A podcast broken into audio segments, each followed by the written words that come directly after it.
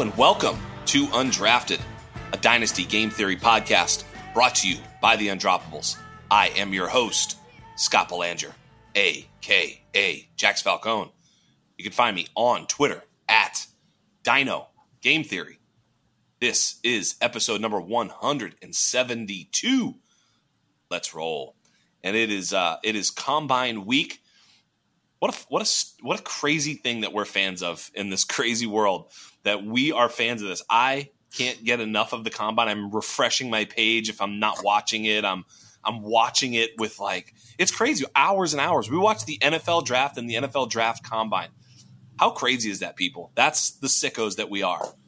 If you explained it to somebody like what it is, they'd be like, "Wait, no, no, but you watch that?" And you'd be like, "Yeah, yeah, no, it's awesome."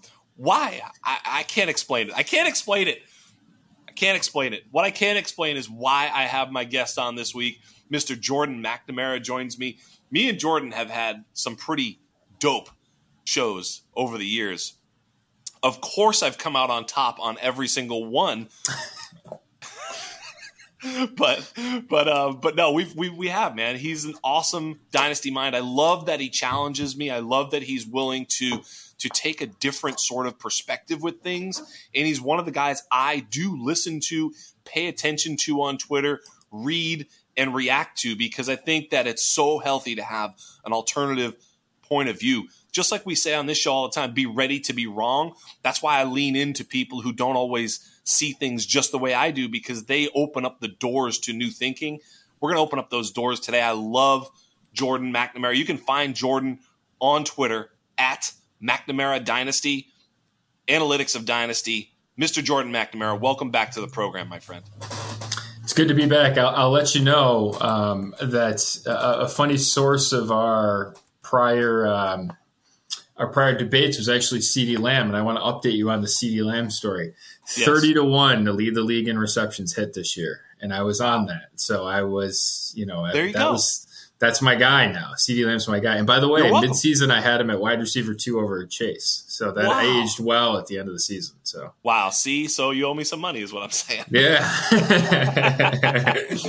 but that's the point, right? That's the point is like you're also ready to be wrong too. Like and what's interesting, I say it over and over again. We go back and that's uh CeeDee Lamb Battle Scars. That's the one, that's the show. It's probably what now, almost two years ago. I don't even know. Uh, I think mm-hmm. it is two years. It's crazy how time flies. But that show was really great. We got heated.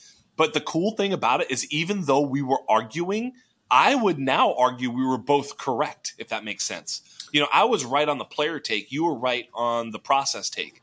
You know, and it was funny because I kept saying, "Is this a?" You know, you kept saying, "Is this a player take?" I'm like, "Yeah," and you're like, "I'm not arguing that. I'm arguing it's a process take." And yeah, yeah. that's what's so beautiful about that conversation is that we basically were both right. And it's so funny, like, and, and this whole like line is a really good example of like kind of the way I think about it. Was like, there's so many, like, a lot of things had to go right for him, which was like, totally. and by the way, like, the, everyone being wrong on Mike McCarthy was one of those things, right? Because everyone said that Mike McCarthy was going to run the ball, and that if you had studied any dose of history, you would have come to the opposite conclusion on that. But yes. that was a leap of faith you had to take to kind of believe in him going into 2023. A lot of the slot stuff, like can you truly like build, um, a, you know, a, a 160 plus targets out of that in an offense. Like I'm not convinced a lot of offensive coordinators will do that. And he has been one that in McCarthy, to his credit, um, did an excellent job with that. By the way, like the other thing I think about this too is like kind of what I said, like take a 30 to 1 shot, right? That's right. kind of one of the reasons why I'm, I get concerned about, you know, taking wide receivers high is because the payoff's not that big a lot of times. But like I love CeeDee Lamb, CeeDee Lamb when it's 30 to 1 for him to be basically the number one wide receiver in receptions. I love that. Right. What I don't love is like paying wide receiver three or four prices for him in Dynasty. Like that's a right. totally different, right? It's just a different type of game. So that's, that's kind of the, it's, it's fun. Like when you kind of look at that and put things in different scopes, like how do you, and one of the things I think about Dynasty all the time is like, how do you hit big for like how do you make a bet that's like a 30 to 1 type bet that can actually hit in dynasty? And i think that's a, a big strategy and way that i've kind of t- t- taken on thinking about dynasty. Yeah for sure man. And you know it's i, I think i remember asking well by the way that was two years ago. Last year we did uh, talk about the Dallas Cowboys, and we did talk about them being way more pass uh, centric than many thought. They were like, no, they're going to grind the ball with this McCarthy thing. And you and I were both on here, and I agreed with you because I had had that se- the same take separately. But you came on the show, and we talked about how it was like, no, they, the, everything they're doing and everything they're they're saying with their actions is that that's not the case. You know, they they got mm-hmm. rid of Ezekiel Elliott. They didn't add running backs. They got rid of running backs. You know what I mean? There was all this sort of stuff that was like, no, no, no. They're showing us they're going to pass more, not less. So um, and sure enough, that's exactly what they did. And um, yeah, no, I mean it was it was great. I had a, I have a lot of Dak Prescott, CeeDee Lamb. I have a few stacks in Dynasty, and yeah, I had a very very good year in Dynasty, and a lot of it was probably due to leaning into that. Um, you know, so kudos to you. Nice job on the thirty to one. There you go. Yeah, it was it paid, paid off well. It was nice. It was a good hit.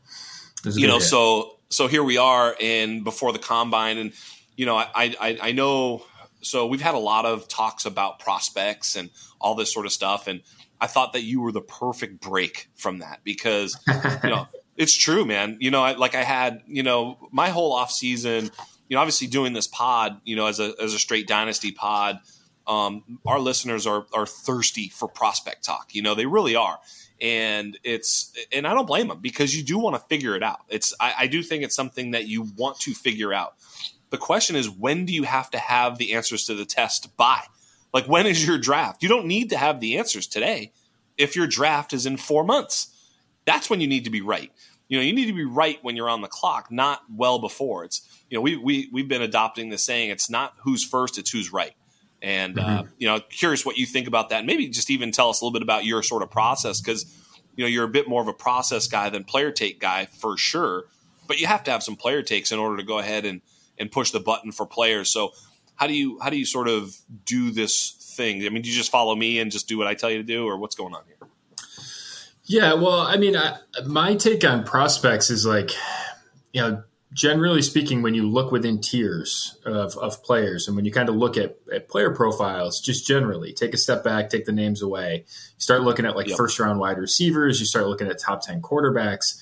The dynasty marketplace and the NFL draft, both of them, um, neither of those marketplaces have really been predictive in terms of fantasy success when you look at ADP and when you look at the order of which guys go in the draft.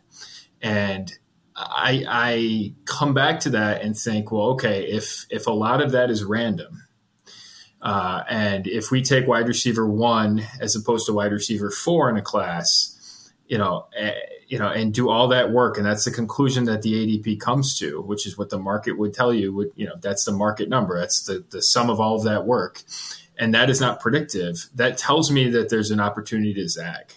Right. And so I tend to zag against you know certainty and and trying to figure out rookies now. Um, and what my my play typically is is to just wait, wait until um, you know, we get close to the draft. I want to study players. I want to kind of understand, you know, who they are kind of generally, see where they go in the draft, and then start using those player profiles, right? Using a lot of base rates, using a lot of those types of things, you know, and you can blend, you know, for example, receivers. I don't really try and like figure out the specific like route techniques of each receiver. I want to know basically when they broke out. I want to know um, what round they went in the draft, and I want to know if there's any like red flags, right? In terms of, and I think a lot of the tape stuff can tell you some of that stuff about like how they kind of play, but yeah. uh, that's just stuff I kind of catch up on right at the end. And right now, yeah. I'm sort of zigging and, and, studying a lot of like veterans and that sort of stuff, um, you know, at this time of the offseason.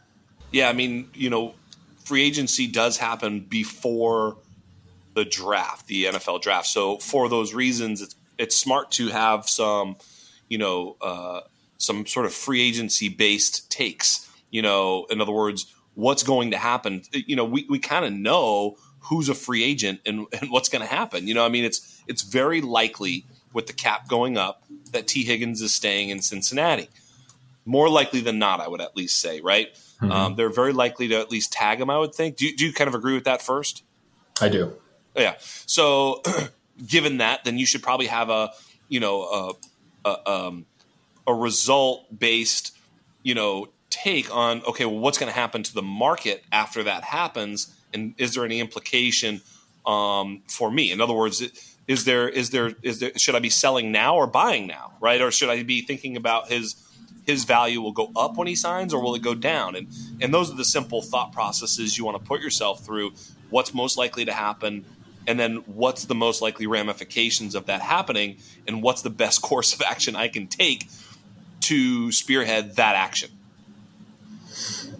Yeah, for sure. And you know, and then kind of understanding as well, like, you know, different different player moves and like the impact that has down the board. Right. Like, you know, what's the impact? Right. And again, I, I come back to and I keep thinking about like the the Kyren Williams. Like I, I kind of have this theory on a guy like Cam Akers, where we went into last year thinking like, well, it's got to be Cam Akers, right? Right and all the ADP would have suggested like uncertainty, like a lot of the player prop stuff would have, you know, um, uncertainty, like a lot of the projection stuff. You would have been like, I don't know how to feel great about that. And then you kind of look and you're like, okay, well, kind of thinking like, okay, past that, where you know, what's the what's the play you kind of make um, against that, right? Like, what's the other bet that you want to make?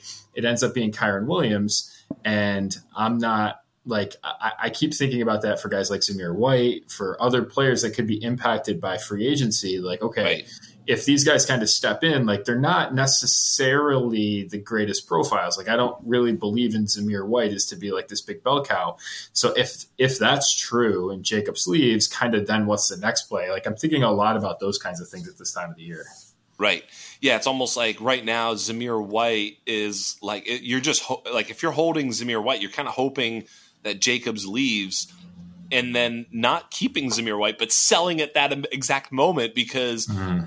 his projected upside at that moment and his value will be based off the projected upside, which, of course, you and I would both argue is not the center of the uh, range of outcomes. It's the ceiling of the range of outcomes. So you are selling closer to ceiling than you are to floor because the floor could be Cam Akers or worse. I mean, he could just be Zamir White. You know what I mean? It could just mm-hmm. be he continues to be Zamir White.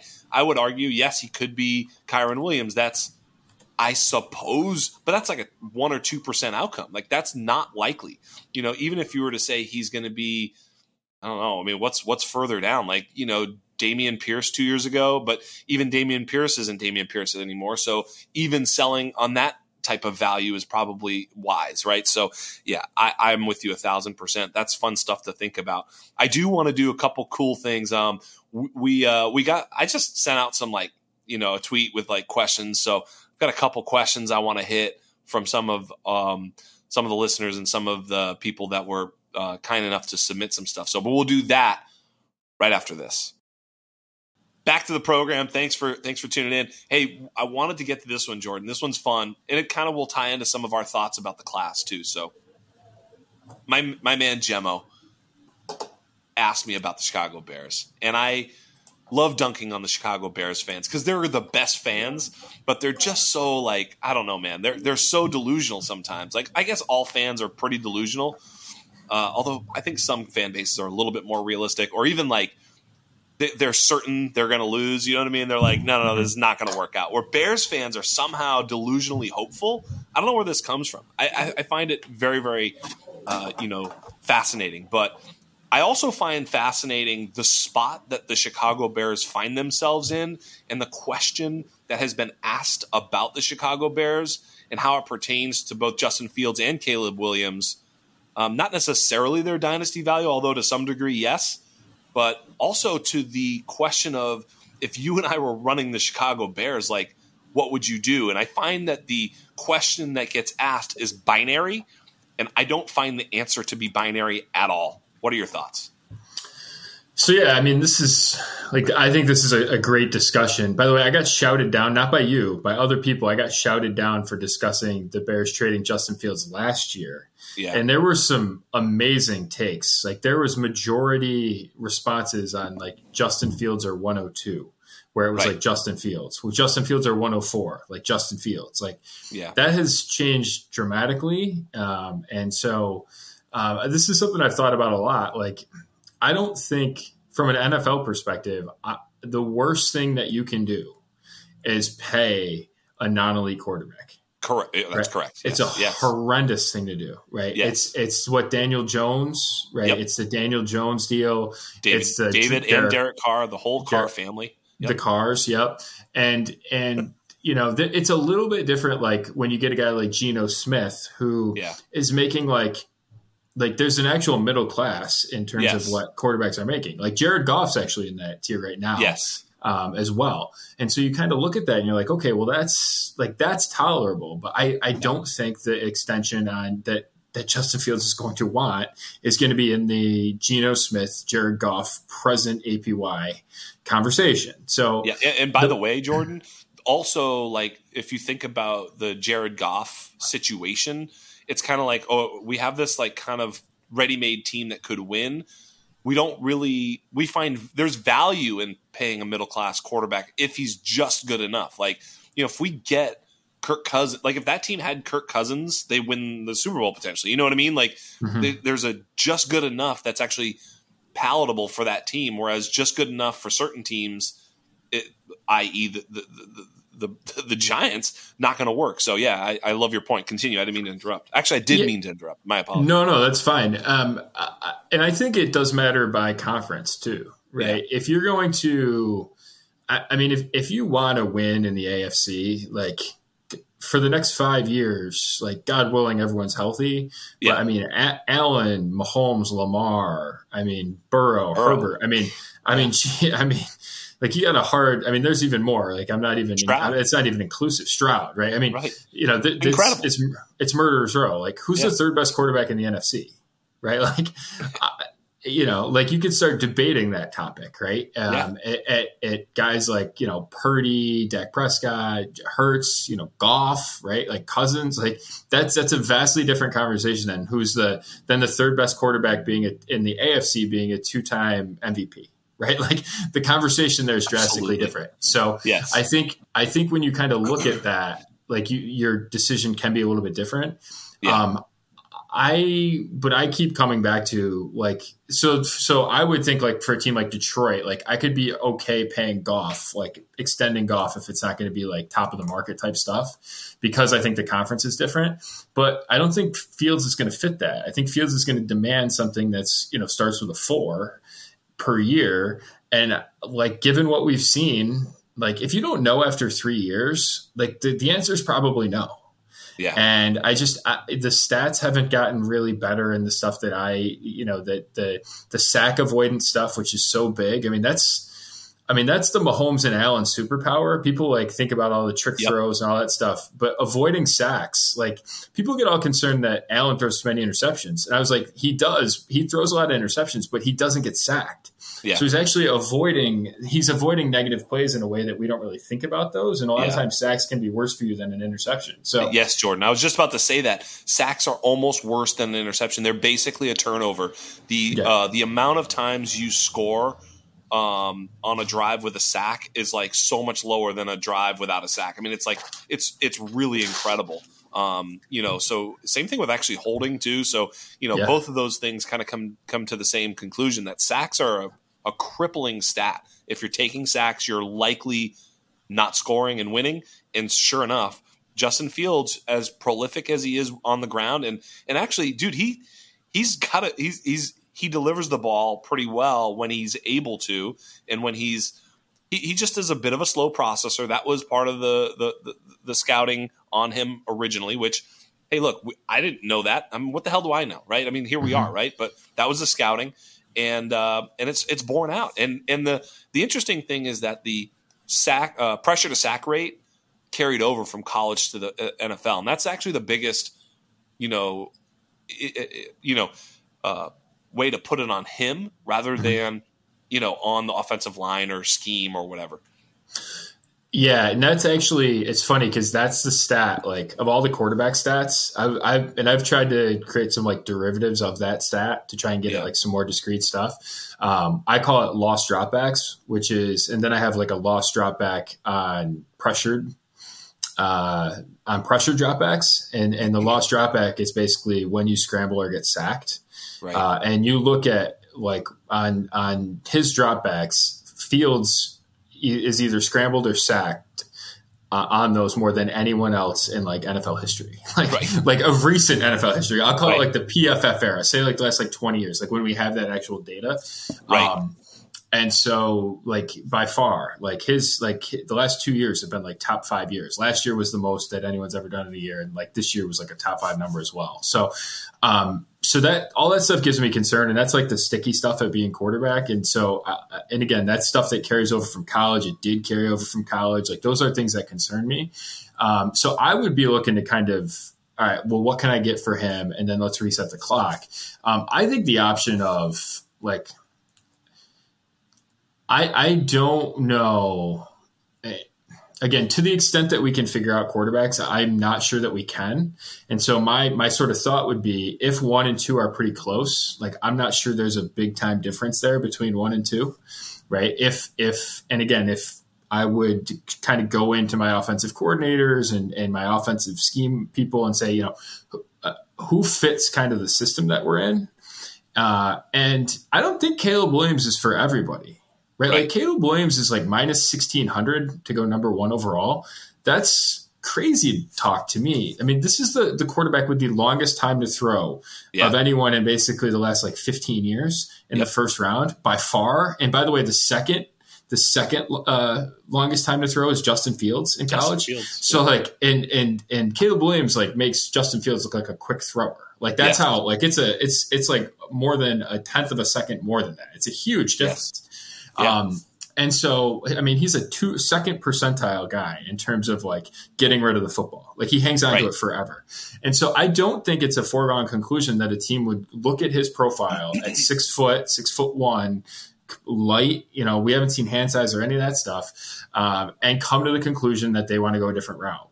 So I don't think it. I, I have Drake Maye futures. I've got Jayden Daniels futures to go number one at like ten and twenty five to one.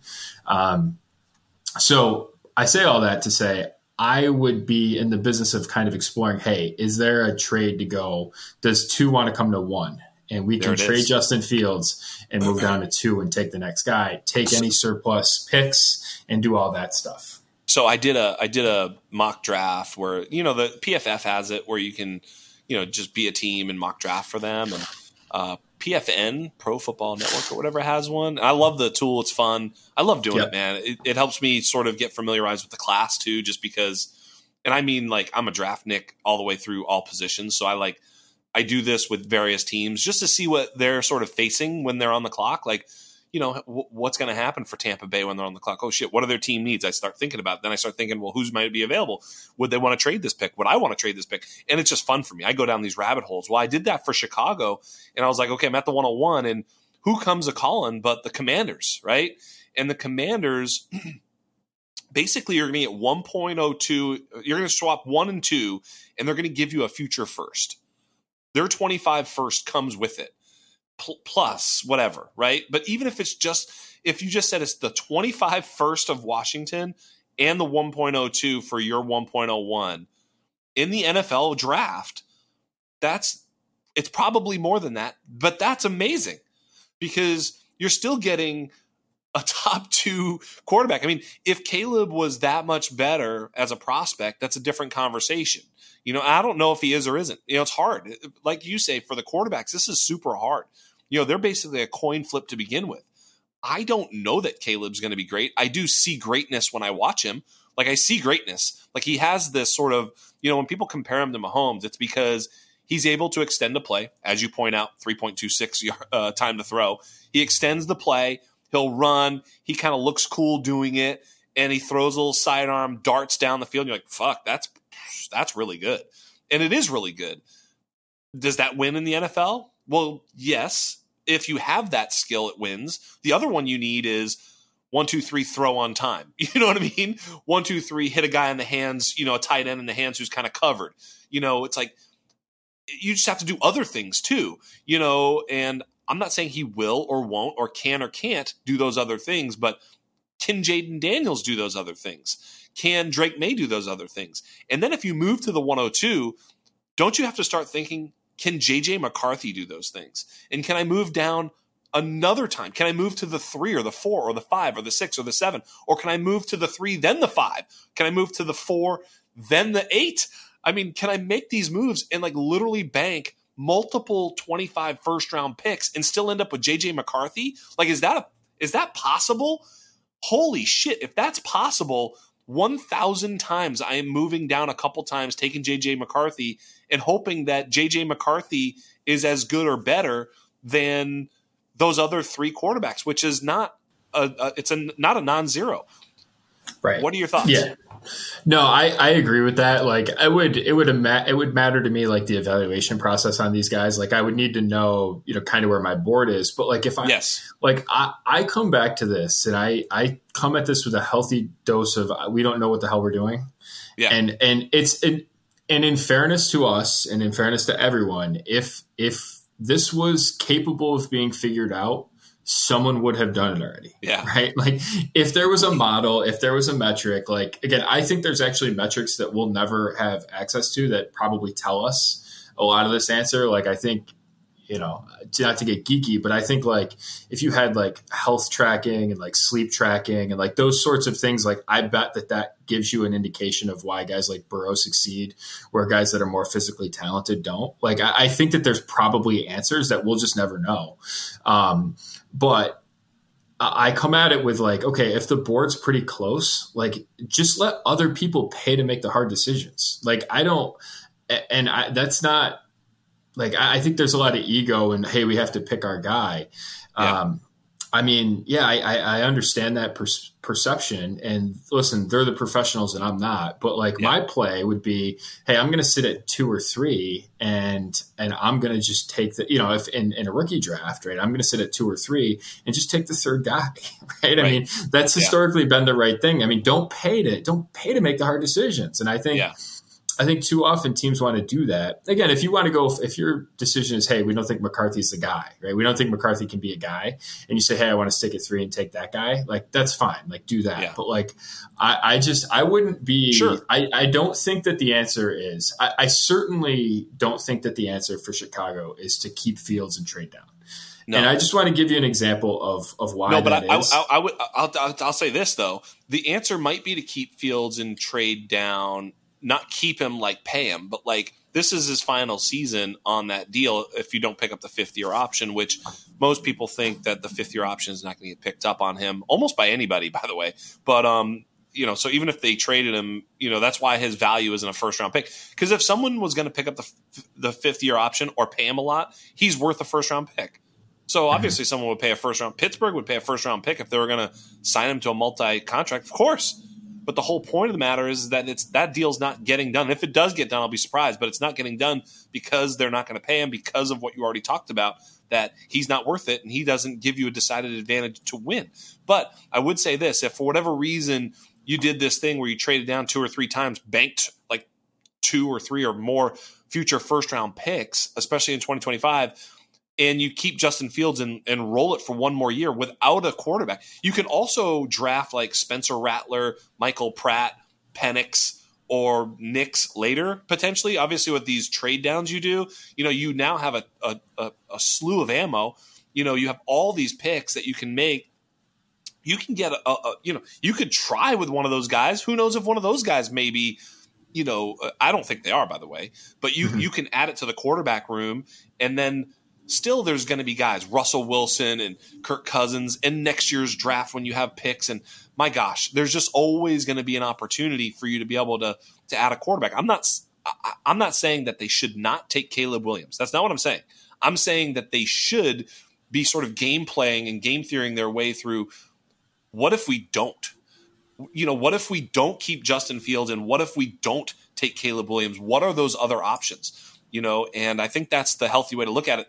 I mean, what if Kirk Cousins went there and they like draft Malik Nabers and you know get a bunch of future first round picks by moving down and holy smokes, this could be like you know what I'm saying? Like because even right. their ninth pick that could be the JJ McCarthy spot, so they could trade you know from like one to five, pick up a future first, take Nabers or something like that. Trade from five out of there, pick up another future first round pick. You know what I'm saying? Like they can right. really kind of like get a winning team going forward. I mean, DJ Moore, Malik Nabers, and like a Kirk Cousins. I mean, not bad, dude. And future first round capital to improve your team next year, like et cetera, et cetera. You know, there's there's just other ways that they can go. I think what's going to be hardest for them is that it's it's FOMO, right? You just can't pass yep. on Caleb Williams in this in this sort of media network that you know exists around them.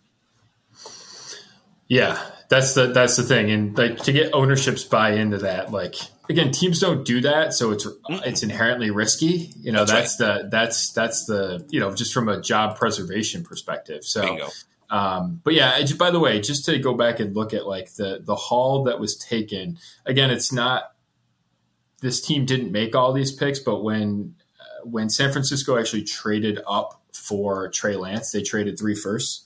Yeah. Um, and this is the reason why I don't like the oh keep Justin Fields and then trade down and and just collect picks and and try to build it out that way. Uh, the picks Bryan Bresee, uh, interior uh, defensive lineman who played. Um, by the way, uh, 539 snaps this year and had the uh, second lowest PFF grade of any uh, interior rookie. Cole Strange, the the offensive guard, and then Micah Parsons was actually the other pick uh, yeah. in that. But um, so you you got lucky by drafting a Hall of Famer there. Um, I think that that that and you look at like the RG three trade as well. Like when when they traded down, like the the return on that those picks, everyone thinks oh you can build an elite team with that. Harder said than done.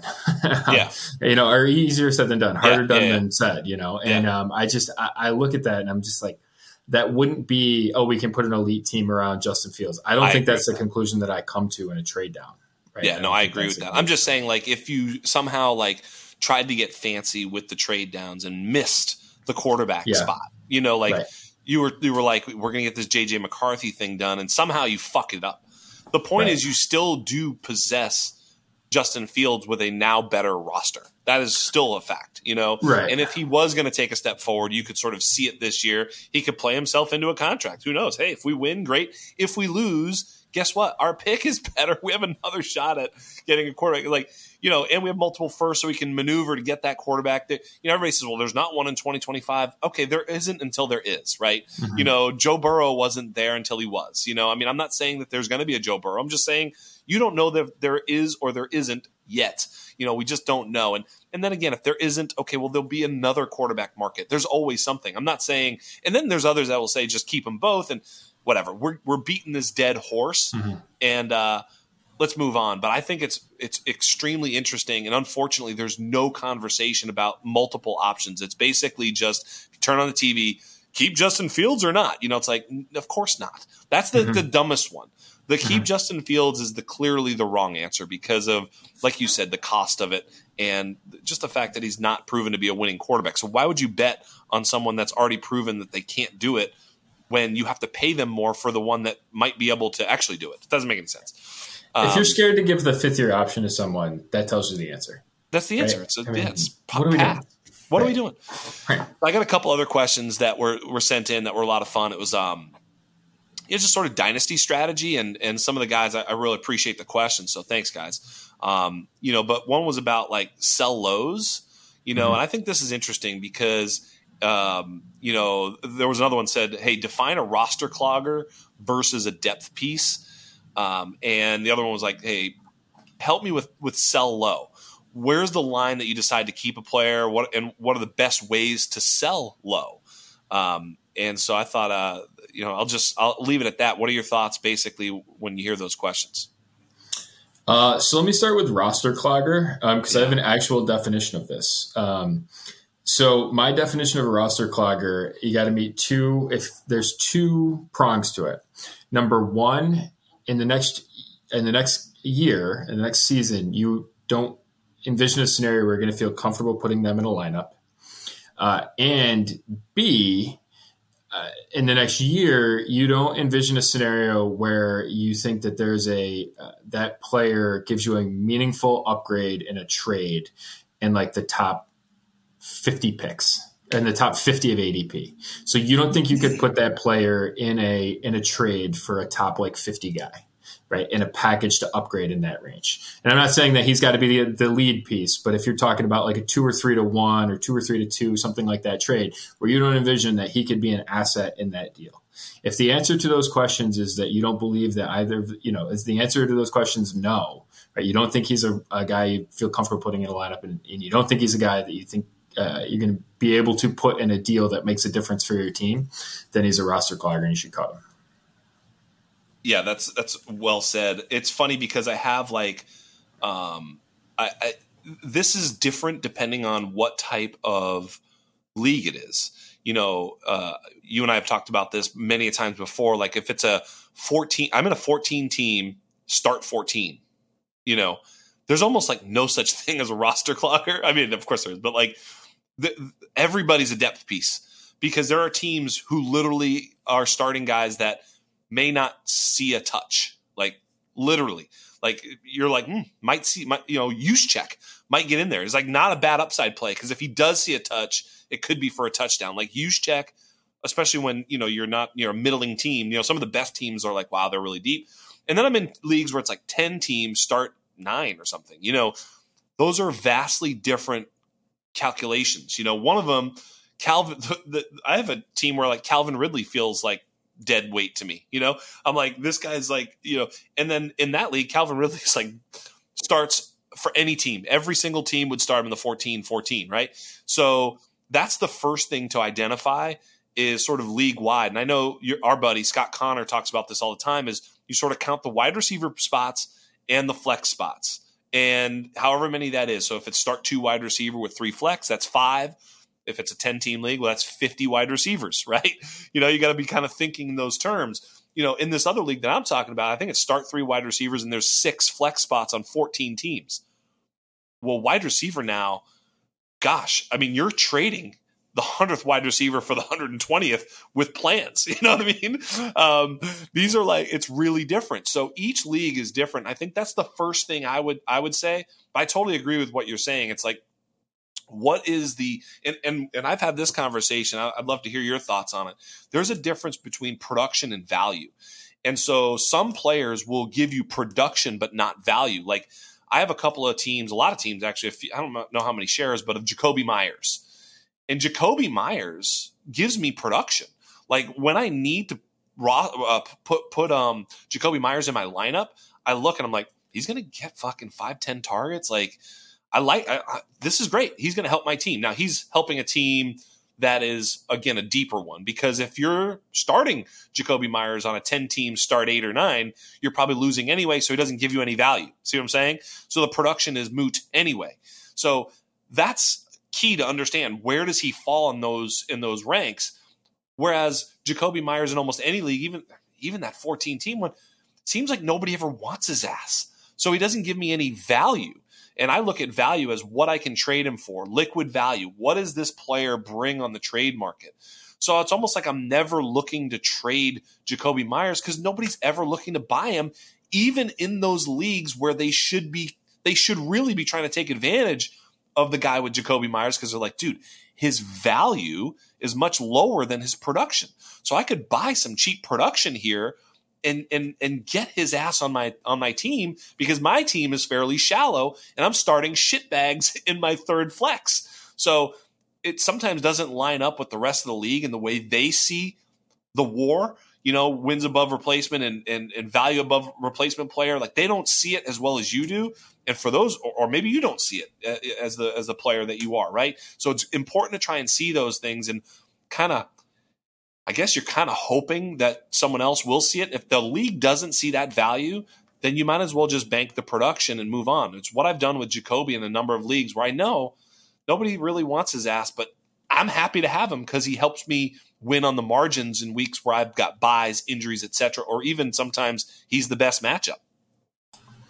Yeah, it's especially true like when you get outside the top like 75 picks in startup drafts or so, right? Like the odds those guys are a big uptick in, in cost when you get out, you know, into those rounds. It's not super likely.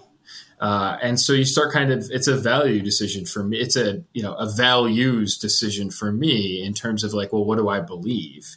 Right. Which is that production's more predictable than than value, right? right. Like I, I can yeah. predict that better, right? Like yes. I mean, I mean, Dak Prescott, you know, does what he does and was basically the quarterback of one for an extensive period of time. And he goes down in price. What the hell are we doing? Right. right? Like you can't like if if that is what the market is going to do what value is it in, in predicting that? Because for you to have, right. for you to benefit from predicting that, you would have had to say, okay, in the midst of this heater, I need to sell him now because he's going to fall in value. Right, Josh Jacobs. It doesn't make right? sense. In the, right. in the midst Yeah. of four top, like you know, twenty finishes, uh, you know, his value is plummeting. Right, he's at right running back twenty, and then he goes on and, and basically, uh, you know, and, and finishes a top three guy in two years ago.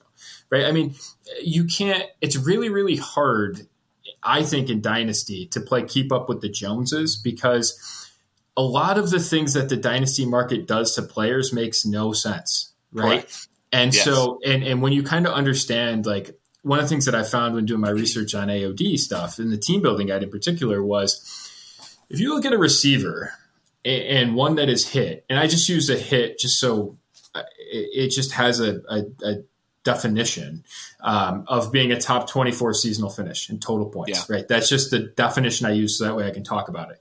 Um, if you just look at guys that have done that versus guys that haven't, right? The guy that has done it is substantially more likely to do it again than the guy who has not done it at the same price, right? Right. So when you get a rookie or when you get a guy who has not produced, you know, let's say, you know, wide receiver three of this class is is uh, 15th at ADP, and 16th at ADP is a guy that's hit once before, right? The odds would tell you that the guy that is 16th but is hit before is much, much, much more likely to produce a future starter season than the guy that has not done so. Right. Um, and that's that is all that is is the value, right? The age and all this sort of non-scoring premium that we put on young players in dynasty. Right. That's Yes. all that is. Right. That's the actual measure of it. And when you actually look at it, it's about like in kind of that range, like a third round wide receiver who has not hit in his career is is about as likely to hit as a wide receiver drafted in the seventh round of ADP. So that's a huge difference, right? When you kind of look at and, and kind of think about those things. So, you know, that's one place where I kind of look at a, a lot of these production things and, and a lot of these value things and say, you know, we can we can move off of this, you know, this in a, a player you talked about earlier, like T. Higgins. Yeah. I, I mean, if his name was Joe Smith and he did, and he played for any other team, he would be wide receiver thirty five. Yeah. But because of what of where he is and and who he is, he's valued substantially higher. But when you blind test his resume, it's not good. Right? Right. His numbers, his underlying metrics are not good. Um, he's he's a he's a basically contested catch. Uh, you know, he's in the you know people are going to hate this comp, but he's in the Gabe Davis sort of George Pickens sort George of Pickens. lineage of the of the Yeah. uh, wing of the receiver, if you will. And I, those guys just aren't huge difference makers. So you see a lot of these things and they happen. And I just, I don't put a ton of value in terms of trying to chase roster value. A guy like James Conner is a great example. Like James Conner for the rest of his, you know, for, for basically the last four years has overproduced his cost.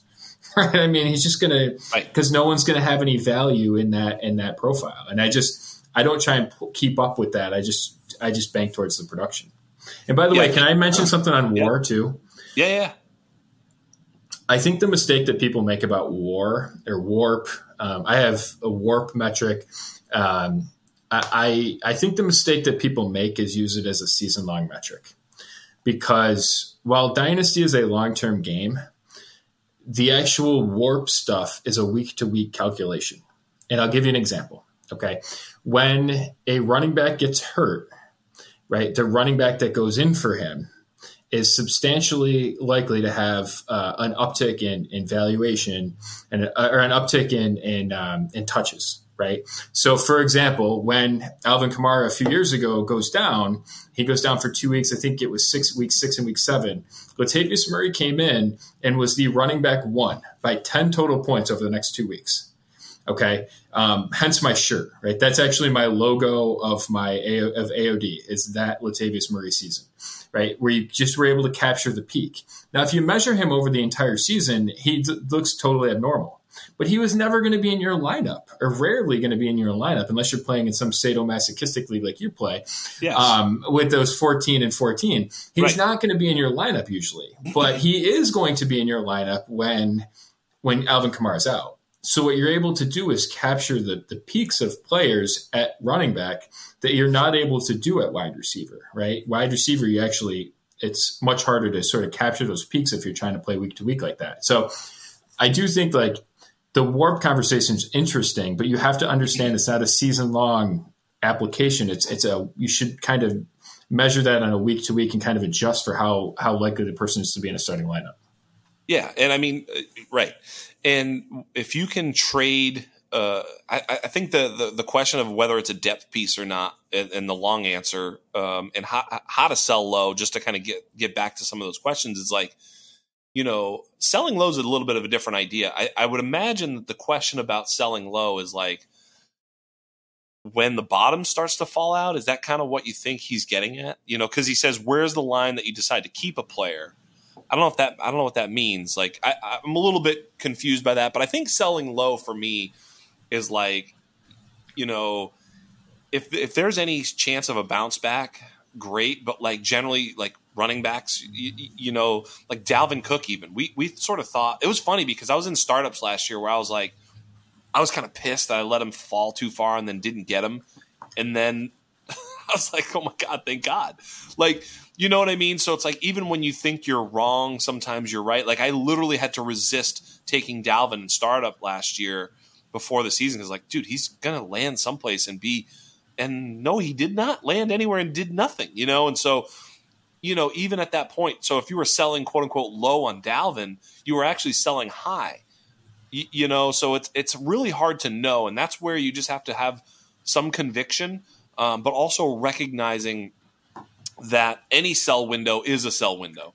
And even when you sell low and then the player still has a quote unquote bounce back or something, don't don't sweat it. Just get off and move on. I think that's kind of the the advice I'm trying to give here is that like when you see the window, sometimes that's your only window.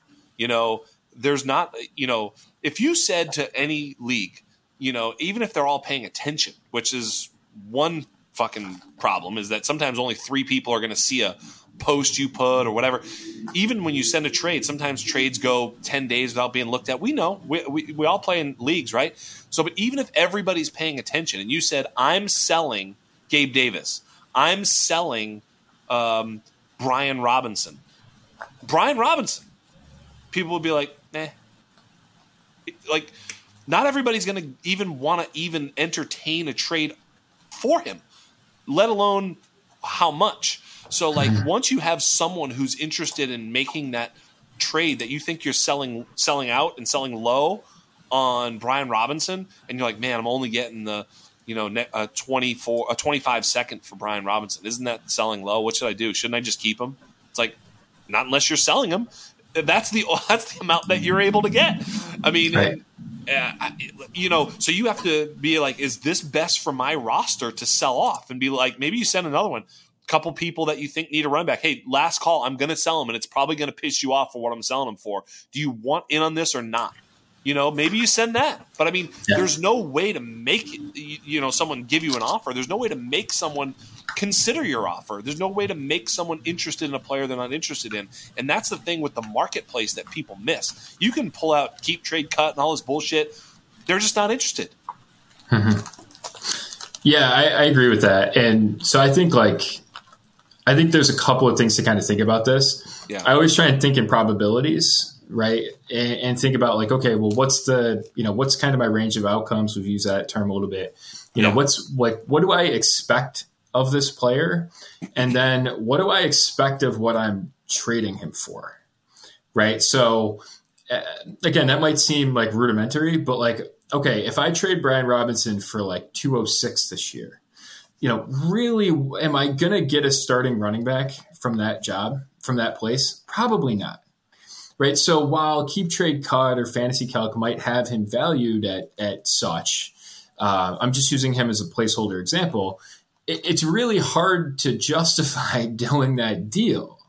Yeah. Right. So like that would be a scenario where I'd be like very hesitant to like think I'm selling low. Like, okay, that's just the player I'm going to have to hang on to. Like that's what his, his role is going to be a lineup guy for me now right? And again, he's not a roster clogger because he's lineup capable, right? I mean, yeah. he's by the way, he finished 12th in receiving yards last year. Right. I, I totally agree with this, by the way. Hey, hey Jordan, I totally agree mm-hmm. with this. Like, but if what if I'm not competing, right? If I'm not competing, then the 206 traditionally has been like where, you know, players like, well, you know, uh, Devontae, no, he didn't fall that far, but Michael Pittman did or whatever, T. Higgins. And, you know, there's been players. I mean, you just go back 206, right?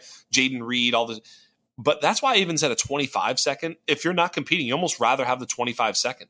You know, random 25 second better than this year's 2.06 for a rebuilding team, which sounds crazy, but it's true because then you get to actually have the leverage of that value, right? Because maybe you can package that. You have more time to package that to maybe get a different player at some point. You have almost a year. If you're not winning this year, what the hell do you need to make the pick for this year?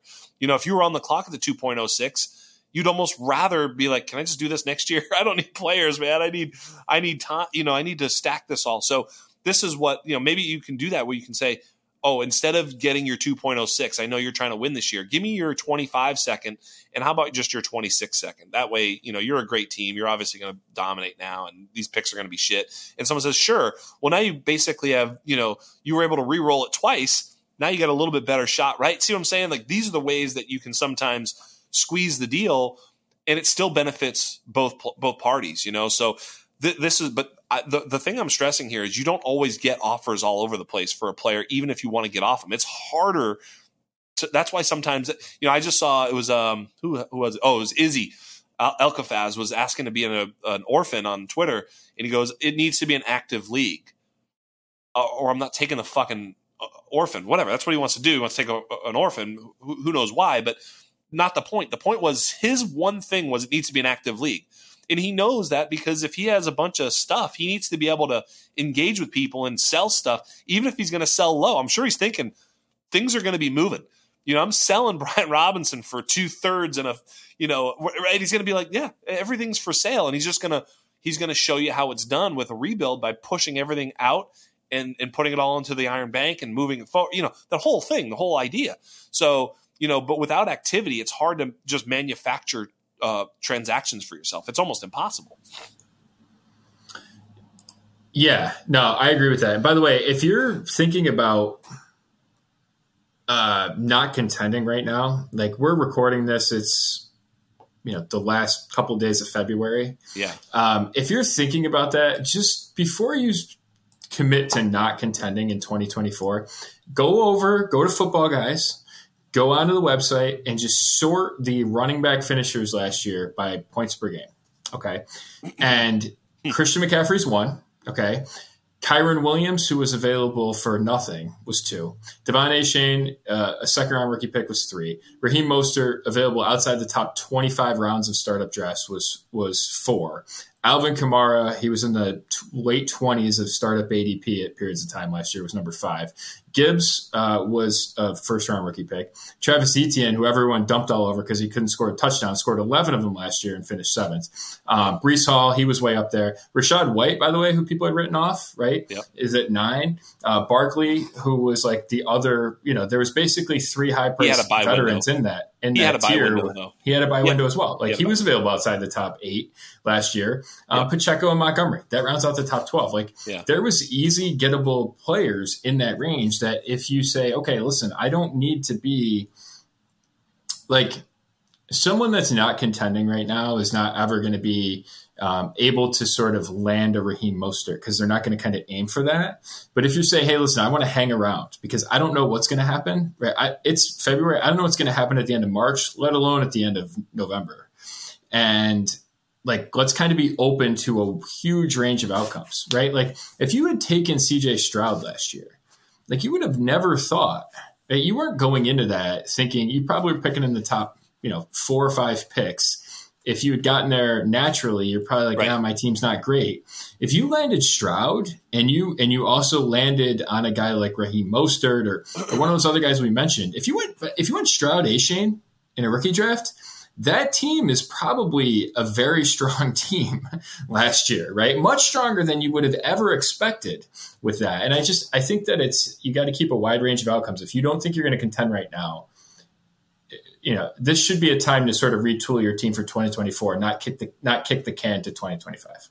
Yeah, and I think if you're going to trade Brian Robinson in that example, by the way, and you're that team, and you don't think you're competitive, trading Brian Robinson for 25 second and then just down to like, I don't know, even like Khalil Herbert or J.K. Dobbins or something, you know what I mean? Where it's like, you know, the Kyren Williams of this year, where it's like just as you know, at least I get a, a shot at a, another running back, someone that he's happy to get off of. He's like, dude, obviously you can fucking have J.K. Dobbins, whatever, or, or, or whatever. Make up your own name. You know what I mean? Uh, Miles Sanders or something stupid. You know, again, guys that nobody wants. Every every time I just said all those guys, everybody listening went, no, no, I don't want him. I don't want him. Like that's what you do. Nobody wants them. Nobody wanted Kyren Williams. If you were like Kyren Williams, we talked about it was RB seventy before the season. RB 70, not player 70, running back 70 going into the season. So, like, go look at whoever the fuck running back 60 through 80 are in your in your league. That's where Kyren Williams came from. Now, that's not to say that there's another one coming from there. It's just to say, to your point, you don't know exactly where they're coming from. So by sort of trading the uh, you know uncertainty for future picks and you know another another another back is not crazy when you're trying to rebuild. I mean, you know, as Scott Connor says, any any running back on a 53, it, you know, has an opportunity. Um, speaking of which, you know, uh, just talked about one of the other questions was about trading and dynasty, and certainly we started talking about a lot of the, the, the advice that you would give about trading and dynasty. What are some of your other sort of trade uh, advice uh, you know bits that you tend to try to utilize to get deals done?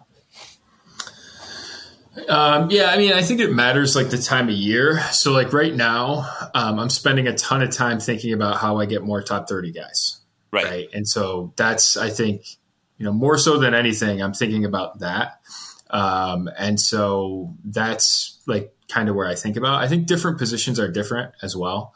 Um, you know, receiver, I'm, I'm much more likely to trade down than a quarterback, where I'm never going to really trade down. Um, uh, you know, tight end, I think this year is really interesting as well from like yeah. a, you know, just the nature of it. Like, I think that there's some arbability, if that, if we can use that word, like you can arbitrage that position pretty interestingly with like a number of guys. So that's kind of the the one thing. Um, the other thing, like I would really, really, really caution people on doing, like actually in my AOD in my Dynasty team building guide, I have a I have a chart that's just trade rules. Like it's actually like all of the things I've learned in Dynasty on one page. It was like, you know, Chad uses the quote like, "If I, it gets very difficult to write a short letter. Like, I'm sorry I couldn't write a shorter letter. I didn't have enough time. Like the amount of time it takes to put everything I know on one page was like absurd. Um, but I have a trade rule section, and one of the things that I I think on there is um, and and strongly believe is you don't trade up for a wide receiver in a rookie draft. Right, the odds are just not in your favor when you do that, um, and you're spending too much to do it, and the price is too high for all the reasons we talked about with the receiver, the nature of the receiver position earlier. Um, that would be one of the things that I would really, really caution people. So if like you're thinking, oh, Marvin Harrison Jr. is going to be my savior, um, I would very much caution you against doing that right? Because the odds are um, not what you think they are. That's right. yeah, that's right. Yeah, so, I mean, if you can do so, you know, inexpensively, that's one thing. I've seen some pretty cool deals get done, but yeah, if you're if you're paying Justin Jefferson or even AJ Brown prices for Marvin Harrison, it's a risky bet. Is all I'll say. You know, it's a risky bet. Doesn't mean it won't happen. His ceiling outcome, of course, is is right there, but his his floor. I've been saying like you know we looked at range of outcomes for like Marvin Harrison Jr. and like you know realistically, right? Like it's like DeAndre Hopkins ceiling, you know George Pickens floor, like you know reasonably. Obviously, it could be fucking Jerry Rice or mm-hmm. N'Keal Harry or whatever. Yeah, I get right. it. I'm just talking like you know the type of player he is outside X very good, you know, uh, profile, big school. Like what, you know, where's that sort of I think the reasonable zone is that. Well, if you did all that for closer to George Pickens, you're going to be really pissed off about it, right? You know, mm-hmm. you know what I mean. So, like, that's kind of your point. You're not saying that Marvin Harrison isn't a good prospect because, again, you don't even think like that. It's mm-hmm. more that you do realize that there's range of outcomes with this type of stuff all the time. Yeah, yeah. Can I? Can we discuss Marvin Harrison Jr. for a second? Yeah, do it, man. So I, am not positive on this. The the reading of it was a little bit amb- ambiguous, but I am I, I, the way I understand it is he is not going to the combine. He's physically yeah. not going to be in Indianapolis. Yeah, um, which that's the way the report read. I could be wrong on that, but that's how I read it too. I'm not sure if that's true or not, but I'm with you so far. That's the way. Either way, it. either way, pretty much snubbing the whole thing. And so it could be snubbing. Like I worry about like tail outcomes, right? And so like I I I look at him and I say there's one of two things I think are extremely possible. Okay. Um, number one, that he's been made a promise by a team in the top two, three, maybe four that they're going to take him there. Now, by the way, Arizona uh, is the massive favorite to take him. Like the implied odds are like 65% that he's going to go to Arizona. Um, yeah. How anyone could be that sure of anything at this point in the calendar is an absolute mystery to me, um, especially yeah. for a team that just traded down last year. Um, so that's a whole other story. But um, I wonder it, on one hand, if he's been made a promise. Now, that isn't super common that we know about in football, but it is in basketball. Right. And you know who owns a basketball team? The Washington Red, the Washington Commanders ownership group. Yeah. Right. So I think that's one thing I kind of look at, and I'm like, is there something that we don't know that Marvin Harrison Jr. knows about that doesn't require him to go run? And I wonder if that is a promise at either two, three, or four. Right. So that's the first thing I think about. Okay. And if that is not true, he is leaving himself. He is he is absolutely leaving himself over to. Uh, can I swear on this podcast? I can swear. Yeah, we love fucking right? swearing. As a okay. matter of fact, the drinking game, nobody's heard us swear. They're sitting with a shot glass, just going, "When okay. the fuck are they going to start swearing?" All right. So Marvin Harrison Jr. either knows where he's gonna where his floor is, like literally someone's told him, "Hey, we're gonna take you at this spot if you're there," and it's comfortable to him. I would assume that's like the top four or five picks, or he's totally fucking up this process because he leaves himself open uh, to Malik Nabers or Rome Odunze or someone like that. I think it would be most likely Malik Nabers coming in, running really well, having a good pre-draft process. And by the way, the fact that if he's not actually going to go to Indy, these teams aren't going to have medicals on him. Like I just I come back and I look at all this situ- this entire situation and I think, okay, if a guy does not want to in in 2024 uh, if a person does not want to show off to you, right, in the Instagram, Facebook, Twitter world, you know, the, the TikTok world, right? If someone does not want to show off to you, what are they hiding? Right. Right. And I, I got in a lot of trouble for some dynasty from some dynasty people saying this earlier on in the offseason. I'll say it again now. If Marvin Harrison Jr. does not want to show his medicals and does not want to run, why is that? Right. And it's either A, he's been promised something, or B, he's potentially making a mistake. And I, I think it's a really fascinating decision, and we'll probably know. And maybe we ultimately find out the actual truth about what happened. But I, I am very, very intrigued about how the storyline plays out because I don't think it's yeah, he's like a locked on favorite to go as wide receiver one. Again, I'm a natural skeptic on a lot of these things. I just think the market's right. too much certainty. Um, it's fascinating to me. This is a very fascinating situation.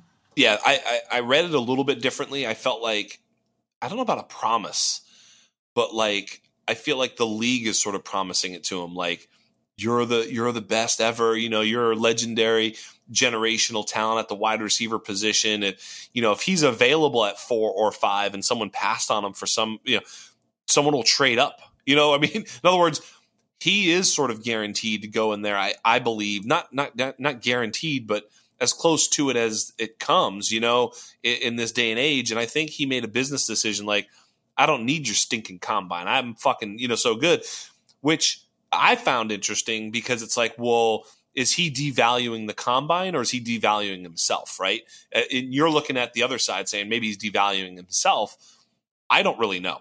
Uh, i don't know how much you know it's like some it, the league talks out of both sides of their mouth. They're like you know they, don't need the combine. It's not that important, but yet every team shows up with stopwatches and pencils, and you know puts the you know wants to meet all these players, wants to put them through the drills. It seems both important and unimportant at the same time. We can talk about the importance of it. You know, certainly, you know the run fast is interesting because when these guys run fast, what the one thing I'll say about forty time is it's actually um, a bad uh, metric for wide receivers, and the reason it's a bad metric for wide receivers is because when a guy runs fast a fast 40 at the combine, they tend to also get overdrafted. And so their draft capital counts twice because you count the 40 time as being important, which it really isn't at the wide receiver position, and they get higher draft capital, which makes them a higher value prospect in almost every single model. So that's why it's a sort of a negative. Uh, I'd, I'd rather take the guy who runs slower at, at, at draft capital cost because they they overcount it because it does matter more to the league than it does to production. Uh, having you know a guy like MVS or Jalin Hyatt or these guys that run wind sprints that spread you know spread the field or stretch the field vertically matters in the actual NFL. Even if they don't get targeted, they put pressure on safeties, opening up things underneath for better players. But it doesn't really matter to your fantasy team. So very, very interesting. But all that being said, I think it's more that he thinks that he's going to go um, you know, wherever he's going to go, regardless of what he does. And I argued that he can only hurt himself by going. Because if he goes and it's like, oh shit, he ran a four six one. Wait a second, are we sure? And then Nabers runs a four three eight. It's like again, I don't think that matters in real life, but all of a sudden the narrative changes, and you have a whole month and a half to talk about how well, maybe Marvin Harrison is, and then all of a sudden teams get that sort of that Caleb Williams pressure, you know, to to take Nabers instead of Harrison. And Odunze looked great. Maybe Odunze's better. I've heard this from this. You know, then it can actually hurt him and cost him money. What if he runs a four seven one and goes full Laquon Treadwell? Not saying that I think that would happen, but why isn't he doing it? Well, there you go. Now it's only for us to speculate. Absolutely, and it's just it's it's I don't know. You leave open that question, right? And it's just, I, I think that like people are going to, there's teams spending a lot of money, and especially without the medicals. Like I, I don't know. I just, you look at guys like last year, like even even last year, Sean Tucker had a heart had a heart issue that that yeah, wasn't picked up. I, it's my understanding it wasn't picked up until he tested pre-draft because it was never an issue at Syracuse. Right. Um, and that caused him to fall from probably some sort of day two, early day three prospect to out of the draft. Right. Um, and I just, I look at that and I'm like, like, you know, there's, there's these teams worry about things like this is kind of my, that's kind of my operating prism. Yeah. Like, I think they probably over worry about stuff. Um, uh, it's going to be fascinating. I just think it's going to be fascinating. So, given your uh, propensity to look at value more than players, one of the things I know that you're not doing is you're not falling in love with the 1.05 right now because you uh, uh, you know attach that to oh no no I can't trade the 105 because it's Malik Nabers or whatever. You're not doing that. So I wonder then what are you doing with your first round picks right now? Like are you willing to trade them? Are you trading them or what are your thoughts in that regard right now? Yeah, I mean, I'm always open to trading picks. Uh, is my sort of initial thought. Um, I'm always open to trying to, you know, explore, um, you know, making a deal for the picks. Um, I, am looking for elite players usually when I do that at this time of year. Right, I'm sh- I'm shopping for. I'm using those picks in players for top thirty top 30 players, right? Usually right. at a premium position. So if it's if I can get an upgraded quarterback or tight end, that's the deal. Um, the other thing that I would generally say is like if I'm sort of in the middle of the round, like I really want to be at the back of a tier. Like I want to the same conversation that like we talked about with Chicago earlier, where it's like yes. I want to like force other people to sort of make the like I want to force other people to pay for the decision. Like yep. I, I really, really want to do that. Um, and so that's the that's kind of the the angle for me that I'm constantly thinking about is like, okay, well, how do I you know, how do I go instead of picking wide receiver one, like how do I pick if if there's four or five guys that are you know, I like profile wise relatively similarly in terms of draft costs and like breakout age and that sort of stuff. How do I kind of get the fourth or fifth one instead of you know sitting at one or two? Usually that's a trade down, right? I like to run some two way goes where I can get you know a little of uh, you know uh, both, right? Where I can get you know maybe I get um, a, an existing player plus a pick or something like that in a trade down. I really like to do that sort of stuff. Um, I'm very active with my picks, and again, it's not really falling in love with players um, the less I fall in love with players, I think the better I am as a dynasty GM. I'll just say yeah. that. Yeah, yeah, and I, I don't, uh, I don't hate that. I, I, certainly have a bit of player love because of how we go about it. You know, I do scout mm-hmm. heavily, um, so I actually have to resist uh, falling in love with players. We talk about this all the time, and you know, in our sort of process, Um, we talked about it last week. Myself, Chalk, and Wiz, which is basically the the tripod of our draft analysis. You know, Wiz is sort of our our data guy. You know, Chalk is ultimate strategy, and I'm sort of you know I do a bit of film, and I, I take in some of the other film too, and then we'll we'll do things like you know we just take everything. Like I'm going to have Matt Harmon on the show later in the in the in the uh, off season here, which I'm super excited about. A number of great guests coming up, but um, we'll look at reception perception and and what does it tell us? You know, what does it tell us about this prospect and we're going to we're going to use that to help us formulate our score so as we start to go through player evaluation we start to think about um, you know okay here's what we think. Well now here's what someone who fucking really does this wide receiver thing thinks a little bit differently. Well how does that jive with what we've done for research? You know we're not stuck on our well, i would disagree with them you know it's like no no we're just going to use that information to add to our player player evaluation and player analysis that being said, we talked about it last week about basically moving back from the 101 or 102 into the 105, 106, 104 because there's a little bit of a flat curve in there in terms of tier. And so what you're talking about is very true. You got to be careful because if you don't know where the tiers are, you can mess that up. You know, from my perspective, if you trade from the 105 to the 108 or 109, you might have lost a lot of value in this draft. But thinking, oh no, I only traded back four spots. You know, so that's can be a big difference in my personal and humble opinion. Now, maybe that ends up being incorrect because you know there's still more to come, but you get my point. As of, as it stands right now, that that value gap is pretty different. The 109 to the 106 is a pretty big value difference, much much bigger than the 105 to even the 101. So, long story short, I totally agree with you. But identifying those tiers is huge. What what type? Uh, again, top 30 players. Uh, what veteran players are you trying to trade for, or maybe even the other way is more uh, exciting. What veteran players are you trying to trade to get picks? And because sometimes it's hard to do because picks are sort of hard to trade for, aren't they? Yeah, they're really usually hard to trade for. Is yeah. uh, is the thing that I find. Um, so I, again, I, I I don't do a ton of trading up for like rookies. Um, right. I do think like trying to find like I thought last year was a really interesting case because you could just say, you know, the difference. Like last year, there was a pretty big like line of demarcation in the draft, at least in my opinion, at five because you went from two, you went from three top four picks in the NFL draft at quarterback and two first round running backs to a tier of wide receivers, tight ends, and and and you know other players. Um, and I just I thought that like that was a key line to to trade from you know seven to five, like to to really pay that price because right and not even necessarily because I thought you know Jahmyr Gibbs or um, you know, Bryce Young or Stroud or whoever was there was going to be like the savior to my team, just because I thought that that player was going to be an asset to me going forward in a way that the the player at, at six, I wasn't as convinced that that was going to be true.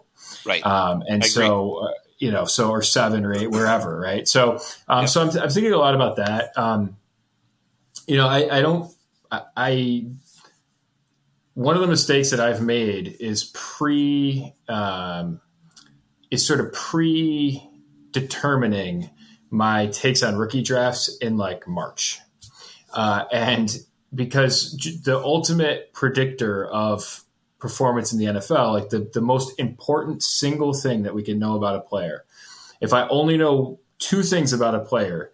Uh, it's their position and where they went in the NFL draft, like where they the the number of the selection. Yeah, the that pick, tells you a substantial amount right? Yeah, draft And so that tells you more than really any sort of pre-draft model that you can that you can take.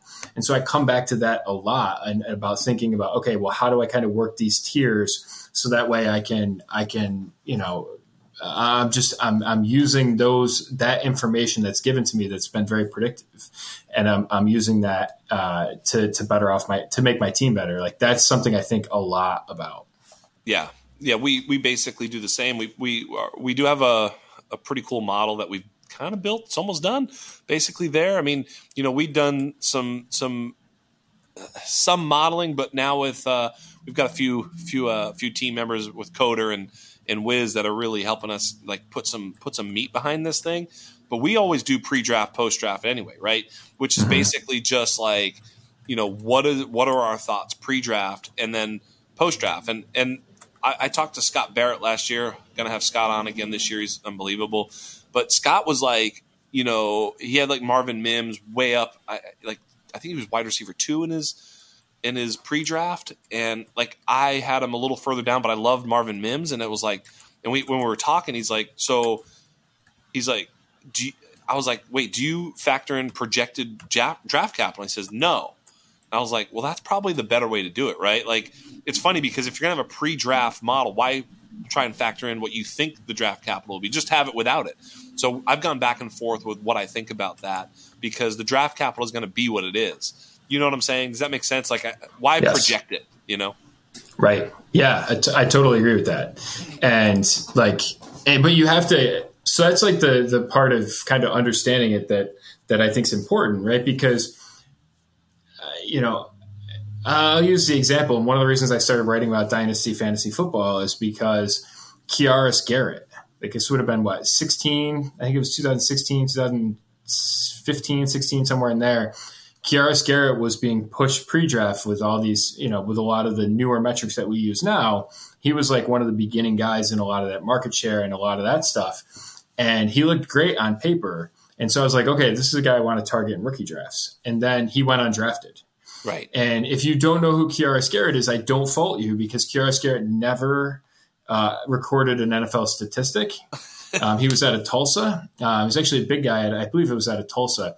Um, but I spent 206 on a rookie draft him because I thought like, well, this is a guy I really wanted. And then you know, and and the you you big dummy, like you forgot like how important the NFL draft is. I didn't appreciate it at that point, and I've come to appreciate it a lot more now.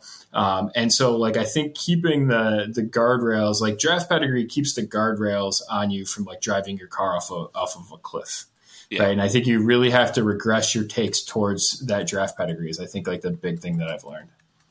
Yeah, and, and I found recently, by the way, that and I think you'll probably this will I don't know if you've thought about this or looked into this, but the running backs are more volatile from projected draft capital to actual draft capital than wide receivers. You know, we are better at projecting where wide receivers will be drafted. Like when I say we, I mean like, you know, mock draft database or something. You know, just in general we not me. Uh, you know, the, the world is better at projecting, you know, quarterbacks even and quarterbacks and, and wide receivers than we are running backs. I don't know if you found that. Yeah. And I mean, the, the, the sample on these guys, and this year it's crazy because like you go to grinding the mocks, there's no top 60 projections at running back, right? Like that's a, that's, that's wild, right? That's, that's pretty wild. Um, so I, I do think it's a really interesting time to kind of like again, this is like a time of year that I think a lot about draft props because like that that really interests me, and I think that's a place where you know using all that information and kind of that knowledge can really be valuable. And then once the pick is selected, I'm very much able to kind of put together a board, and I basically spend all of April. You know, just studying the rookies, and I kind of catch up later on in the draft, uh, in the fair. draft process. Yeah, and and if you're not in leagues where you draft before the draft, I think that's actually wise. Actually, you know, we were doing a lot of um, you know prospect stuff over the last few weeks for sure. You know, ultimately, I, I you know, depending on why people consume your content, right? Like, mm-hmm. obviously, people aren't consuming your content for your player takes on incoming rookies. You know what I mean? That's not that what they're doing. Mistake. That'd be right, right. No, but, right. So they're not doing that. So you don't have any pressure to do that as a content creator. And, and I'm even, very transparent about it. And I'm very transparent yeah, no. about it by the reason why I do it, right? Because, Correct. and again, it's one of the things like I've spent, it's funny for me cycle wise. Like I've spent the last like two or three years really trading future picks for elite players. Right. And now I have those elite players and I'm in a very interesting spot. And I haven't exactly come up with like the solution to it this year, but it's like, okay, now that I have all these, like I'm awesome at quarterback generally across my, you know, not on every team, but I'm um, I have a fair share of like star quarterbacks. Now I kind of like have replenished those picks and I'm like, okay, now kind of what's the next, you know, what's my next move, right? Kind of like what's the next efficiency to thing. And, and is it to stick and pick in rookie drafts? Like I tend to think that's probably not it because again, I, for a lot of the reasons I just said, I don't think I can beat the market. Um, but I think it's a, so I think it's a really interesting, like strategic point that I'm kind of in let's talk about that. But I was just going to say, uh, from a content creation standpoint, you don't need to, right? Um, we we sort of do for, for, from a content creation standpoint what we are at the Undroppables, the whole thing, right? And so we've been doing it. But like recently, I, I had Chalk on. I was like, however, our dynasty process does not need us to be so informed right now. You know what I mean? Right. It's just like if I'm just in a league, I don't I don't really give a shit. You know what I mean? Mhm. Like I only need someone else to be able to tell me. Like I, that I you know yeah, tell me all about these fucking prospects, bro. And then you know late I can catch up. It's fine Uh, Mhm. unless I have a draft coming up. I don't need to know yet. And so I do agree with that as a as a fantasy player, as a dynasty player. Content creation is different, and you know it certainly it doesn't hurt you to know the the prospects early, but it can if you really just have these hard, you know, takes that don't that don't move, and you're not fluid, and and and you're, if you're not water like Bruce Lee, you're in trouble because you're going to make some big mistakes. And really, that's the reason that you want to know everything so well to begin with, is so that you don't. Really, avoiding landmines is as as important as drafting the good players. Like, because if you had somehow been able to, and we, we're we're looking at players like Jalen Reagor, and what were what what did we miss as a community, as a as a content creator, as a dynasty player? I didn't draft a ton of Jalen Reagor, but that doesn't mean I wasn't in on him. You know what I mean? And so it's like, okay, well, what was that mistake? What was it? Okay, well, let's learn about that, right? And so so forth and so on. But like, if you just if we could have missed that, then you would have had Justin Jefferson or who, who whoever knows, right? Like you would have had some other player that would have been better than him uh, by simply uh, avoiding him. But getting back to what you said about um, like, do I stick and pick, and like how do I how do I sort of go from here? You know, there's a there's a there's a lot of thought that I have about this, and in some of the leagues where I've really dominated, I've taken you know situations where I've like moved picks where I've you know into you know like right now 2024 where let's say you have like the 103, the 107, the 201, and the you know 202 or something, right? You have all these picks, and sometimes it's like, wow, what if I trade the you know the the whatever I just said, 103 and the 107 to somebody for their like 208 and like they have like they're they have 225 first. I get those plus their 26 first or something, you know, whatever. And like Mhm. like I just sort of push it all forward, right? It's an easy way to like miss on the on the landmines, right? Because if Mhm. you don't pick them, you don't you, you know you don't you don't hit the landmines. If your team is really good, like if you're just going to dominate, and then you still have like now you have your own pick plus like now you have like four or five first round picks in the next, you know, and sometimes if you can sort of stack a draft, then you can kind of dominate because then you you sort of control uh, the draft by moving down and, and getting more and more value in the future. Sometimes you can just stack your team, and that's how I've done it. You know, where it's like, why st- stay and pay, uh, stick and pick? You know, basically you want to make them pay, right? Like move your pick from wherever you know into even into next year's draft, but get something like so. You know, especially you know, I've done this last year on a number of occasions when I had the Dalton Kincaid pick. Whenever I had Dalton Kincaid's pick, which could have been the A chain pick, you know, it was late 1st Mhm. basically. But a lot of people were hot to trot on the tight end one, and I was there. And I would just take the the Kincaid pick and I would trade it. And I would trade it for their future first, right? This year's first. And of course, that's random, but I'm trading a late first for a random 25 first plus. And I would get like a the 3.02 or the 210 or whatever. I just I'd move the hell out of there. I'd get a pick in that draft, so I'd still have a player. That player could be Jayden Reed or LaPorta or Mims or whomever, right? Jalin Hyatt, if you want to make it a bad player. So I didn't draft very much of that, but it could be, right? But I have that player, plus I have the 25 first. It, that's your classic two way go, right? But it's only with draft picks. You know, it's basically I'm going to sell my pick this year for its equivalent value plus a late pick. So I still get a, a player. I could have gotten Puka or Tank Dell or who knows what, right? I still Right. get a player plus I get way more draft capital going forward. And so it continues on and on. Next year I have three first instead of two this year. See what I'm saying? Yeah, I, I actually think in one place that I'm studying is kind of that idea, but for a, a, bit of a different purpose. And so, like, one of the things that I like, I look back at the Puka Nacua experience, and I also look back at the Kyren Williams experience, and I think, like, well, what can I learn from that? Yeah. It's never going to be the lesson from that should never be that I'll be able to pick that next guy. Because Correct. if you look at the, if you want to just sort of look at, at the day three wide receivers from last year, the median points per game for those guys was less than two and a half. Okay. I think it was 2.2. So the answer to that is you're never going to be able to pick the next guy. Or I right. don't think you can. Right. I don't. I don't think that the, that's what the answer is. It's very rarely been the case where uh, the market has identified the breakout day three guy. It was basically only like Mike Williams from Syracuse because um, where he landed and some of the reasons why he fell. Right, that's basically been the only time that it that's the market's really gotten that decision right. So, um, but instead of trying to predict that player, my the thing that I'm trying to figure out is is there a place where you can buy high on that player? So, is there a way to kind of figure out, hey, the first couple of weeks, this is vastly different than what we thought. And it's vastly, and, and there will be a market there, right? Because what will happen is someone will pick Puka Nacua, or next, you know, someone took Puka Nacua at, you know, 407, yep. and they're like, I can get a second for him. He's done. Bingo. Well, maybe that second, again, this isn't always the case. And I'm not Correct. saying that in any time someone starts well that you trade a future second for. That's not what I'm saying.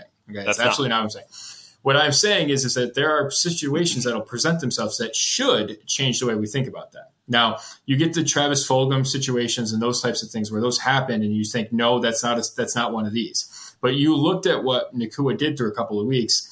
It was vastly different than what we expected in terms of route participation and his target rate uh, and, and the target share and all those metrics really checked out. And you're like, wait a second, this is something vastly different than what we thought.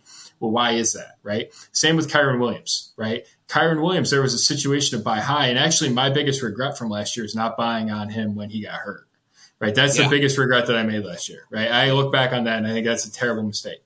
So I think one of the next things is to kind of not try and predict these things, but to try and have the future flexibility, not because I want to make a ton of picks, but because I want to be able to be active in the trade market to pounce on these situations when they present themselves, right? Yeah. So I want to be able to be in on a quote buy high of Puka Nacua at a mid second round rookie pick valuation when I, I think there's a chance he could go to be, you know, a top 20 startup pick, right? I want to sort of be able to identify those situations. And I think that's a place because people will always be nervous about, oh, well, I could get a second now. I don't want it to, I don't want to lose that opportunity. I'll trade that. That market will always be there because people are uh, have that loss aversion on that market gain. And I think like if you can identify those situations where you're not buying high, you're buying on the upswing, right? I think yeah. there's there's a difference there. I think you got to kind of uh, you know understand and appreciate those things. And I think that's one one thing I'm really going to kind of think about more and more. That's right. I, I totally agree. I, I, think we're trying to do both over here at the Undroppables, to be honest mm-hmm. with you. I mean, if I could be so bold, you know, but I think what you're saying is something that anybody can do, even when you're wrong and that's the beauty. Like I, I give the example of, you know, it's, so funny because like last year, you know, it was JSN, Addison, Quentin Johnston, Zay Flowers, right? That was kind of the top four, and you know. I had Quentin Johnston, I think, over Zay Flowers uh, during the prospect time, and and I wasn't too happy about that. So I basically was like, I don't really like this you know, I didn't like Zay Flowers for a couple of reasons. You know, I didn't like Quentin Johnston for a couple reasons. So it's not like I was like Quentin Johnston over Zay. I just had to make the choice in a ranking, right? You can't have them mm-hmm. even. You have to fucking pick one over the other. But my general take was I would rather move up for Addison from you know that pick or sell it out. You know, get the hell out of there, right? That was that was how I played it for the most part. So even though you have a ranking, doesn't mean you know. So anyway, long story short you get Quentin Johnston. I had him on, I think, one team. And as soon as I thought this ain't the guy, I was selling as for as low or for as much as I could, even if it was quote unquote low. I was just trying to get out. Same thing with Puka. You know, yes, I, I, he, you know, might have missed on him in a league or two or three or four or ten, who knows? But mm-hmm. as soon as I was like, wait, the, the the the news out of camp is that this kid's getting everything and he's doing great. And then you say, hey man, there were some underlying, you know, yards per route run and targets per route run where he was elite in college, and now they're saying they love him and that you know, and then week one happens and you're like, okay, yeah, this is what I thought. This is possible, and definitely worth a second. And so it's like baking in, even though of course during the draft, of course I wasn't going to take Puka over Quentin Johnston because that didn't make any sense at that time. But because I was prepared for both outcomes to kind of go wonky, I was I basically have zero shares, zero cares of Quentin Johnston. I'm almost at 50% Puka Nacua. And it's exactly for the reasons that you stated. It's like as soon as you see it not be the thing that you thought it was, you got to get the fuck out of there or get in. Like, you know, you got to move fast and take advantage of the inadequacies that are in the market based off the players that they're becoming. Because we stick to our priors way too much as a community, and that's a mistake almost every time. Yeah, I agree with that. I agree with that. And I think you got to like appreciate where the new normal is, right? Where the new, you know, where the new right reality of these players is because it moves and you have to identify moves. where that's true and when that's not true. Yes. Right. And and that's the key is to kind of you got to avoid being the the sucker on a buy high. But yeah. there are opportunities and there are absolutely yeah. opportunities where you're not buying high, you're buying on the upswing. And I think that right. that's that that's kind of walking that line. Like I think that'll be a place where I kind of look at more and more. Um, you know what though? Yeah. You know what though, Jordan? Why not? I mean, look, maybe you get a Fulgham here and there, and but here's the thing: Fulgham wasn't the prospect that Puka was either. You know what I mean? Like I'm not, you know, saying that. You know, I remember selling uh, Fulgham on the upswing. I mean, you know, I, I didn't have too much of them, but you know, I'd pick them up and you know, sold them a couple times. It was fine. You know, whatever I got, it was fine. I I didn't see Fulgham as a um, as a Puka. You know, it did feel a little bit. It felt a lot different than that. You know, first of all, he wasn't a rookie when he did. There's a lot of differences. So you know, when people hold up the the Fulgham candle to Puka, I was always like, well. Why would you do that? Those aren't the same fucking things. That's not the same thing at all. That was an injury fucking reason this guy got into a game. Like this is not the same thing. That's a Kenbrell Thompkins or something. You know what I mean? It's a totally different answer. It's just not the same thing. You know, this was an Anquan Boldin situation. You know, more than it was a. You know, so looking at these things and having a, a, an understanding of what's really happening. But fuck it, go for it. If you think you're you're getting something, you know that that's why you have capital to begin with. And these second and third round picks, if you can turn them into a Puka Tank Dell type player post draft, when you see that the the story's changing.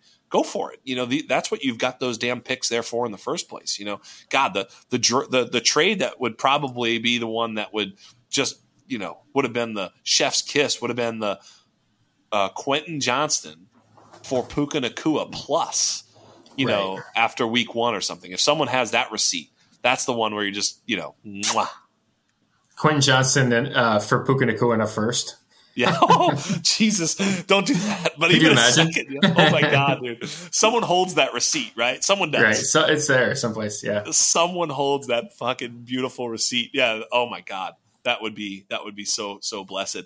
So so give me give me a give me a player like let, let the people. We're gonna go out here. Th- by the way, thank you for coming on, man. You're fucking awesome. Mm-hmm. I love our conversations. Maybe we can find a an argument and we can make this uh, we can make this contentious. I like it when we do that. Me and you we, we, we love each other though. That's the that's the problem now. We're too we're too soft with each other.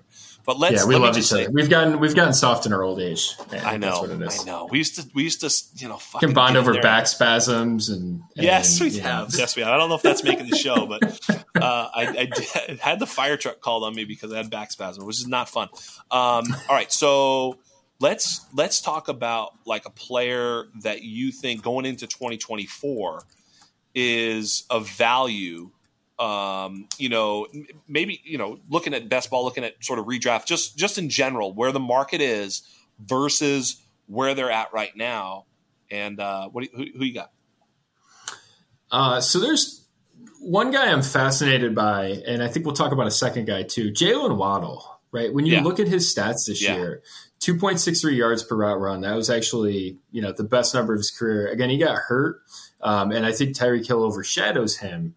But Tyreek Hill's 30, and again, I'm not predicting demise, but like there is an age curve, right? And and yeah. I think Waddle is is continued to track up. And you look at all the other sustainable metrics like targets per open route run, run which is like my favorite thing to look at for wide receivers. Like he's elite in the in the category. Um, so you look at that and you're like, okay, that's really uh, that's really really a good opportunity. Again with good pedigree like he's behind guys like garrett wilson. Like I, I, have no idea like what the what the the disparity is between those two players in cost. It doesn't make much sense to me uh, because Waddle's been better basically at every point of their career. Um, so, um, so that's kind of my first one that I'm looking at him as a tier. And again, if I'm, I don't trade up for a ton of wide receivers, but if I'm like looking to try and add at wide receiver and to try and get like it, what I could consider like a wide receiver one type player at not that price, like he, he's the starting point. The other one's Nico Collins. And you mentioned mm. something before this um, Nico Collins, by the way, 3.1 yards per route run last year. Um, that's like, that's elite stuff. Um, I joked in season that if, um, you know, that if, that if CJ Stroud was going to basically become like an elite quarterback, that like Tank Dell and Nico Collins could become like, you know, elite players. And I was like saying it tongue in cheek, right. but like that there was, there was like a, like a Mossian quality to like the Nico Collins like kind of takeoff, yeah. like when when yes. when uh when CJ Stroud like I, it was a joke, but like I do think it's true, and it's interesting because you pointed out to me like one of the actual reverse splits here, which is he's got a higher best ball ADP than he has a dynasty ADP, and that's usually yeah. a really good indicator of a player that's undervalued in dynasty especially that's right. one that's got a record of production and he is being held down for, and I'd be curious to see if you had Tank Dell's ADP, but he is being held down by, I think, two things Tank Dell, and I think the other thing is that they could be a player in free agency. I don't know, like, or trade, I guess, like outside of Brandon Aiyuk. Like I'm not sure that there's a receiver that's going to come in there and and going to be better than Nico Collins that's actually available right? Yeah. Again, crazy things have happened, but like the guys that are like reasonably available, like there's no one like Michael Pittman Jr. doesn't scare me. Tee Higgins Jr. doesn't scare me. Or Tee Higgins, sorry, Tee Higgins doesn't scare me. Like those guys don't scare me. Like if I'm Nico Collins, like I'm the best Jr. specifically. Yeah, T. Higgins, Jr. Higgins Jr. doesn't. No, Michael guy. Pittman Jr. and Tee Higgins. Yeah. See, this is what happens when you start crossing. you know, you've been around too long. Um, but um, I, let, but yeah, let me so I just I look at him. I just yeah. Let me jump in real quick. The only the, look, I don't think Tee Higgins or Michael Pittman are going anywhere, but I think I think Mike Evans would be a problem, but I don't think they're going to do that. Why would they do that? That also doesn't really make much sense. Um, you know, they've got Nico, they've got Tank Dell. They proved that Noah Brown is like a legit weapon when you have a quarterback like CJ Stroud. So they can they can start to add weapons at at, at sort of at cost. I think they really need to fix other things like their offensive line. Not fix. I mean, their offensive line wasn't. They need the offensive line. They want to protect C.J. Stroud, uh, even if it's a strength. They should be building on a strength, and then their defense. Like they've proven they don't need you know weapons to score. Although I would imagine they'll try to add weapons. I, I, I still think it'd be fun as hell if they added Saquon. I don't think it's the right move necessarily, but uh, I think it would be fun as hell. So praying for Saquon. But in terms of like the Nico Collins, yeah, he's wide receiver nine in um in best ball right now at underdog, and then he's the I'm just looking real quick here. He's the wide receiver 16 in Dynasty on Keep Trade Cut. Uh, Tank Dell, wide receiver 19 in Dynasty. He's the wide receiver. Uh, Tank Dell, hold on, 18 in in keep in uh, in underdog. So yeah, you're right. The sort of the idea that Nico is a top ten and wide receiver nine in best ball. Boy, if he's he's only 24, well, he's going to be about 25 here this year, but still, a 25 year old wide receiver. He's younger than DeVonta Smith. You know this type of player. I mean, if he's that good this year, why wouldn't he be that much more valuable in dynasty? It was funny. I just tried to make a trade. What do you think of this? I tried to trade um, Nico for Tank Dell, and I asked for like the 210 you know, just to, because they're he's valued higher, right? Uh, he's higher in best ball, he's higher in dynasty. So I said, hey, give me give me Tank Dell in the two ten, and that particular uh, manager said I have Tank Dell over Nico in dynasty, and I was like, fair enough. Like you know, I you know that's fair, but so it's not like e- even despite this sort of situation, there's definitely going to be some people who feel like there's some there's some scary stuff with with Nico. So I'm I'm, I'm kind of with you. I think he may be a value, a buy. I'm not sure. You know, can you like here's the one that I I think you know you guys talked about on your show. By the way, great show uh, with you and, and Chad Parsons. Uh, was the Tee Higgins thing? It's like, can you go from Tee Higgins to Nico? I did this last year, by the way.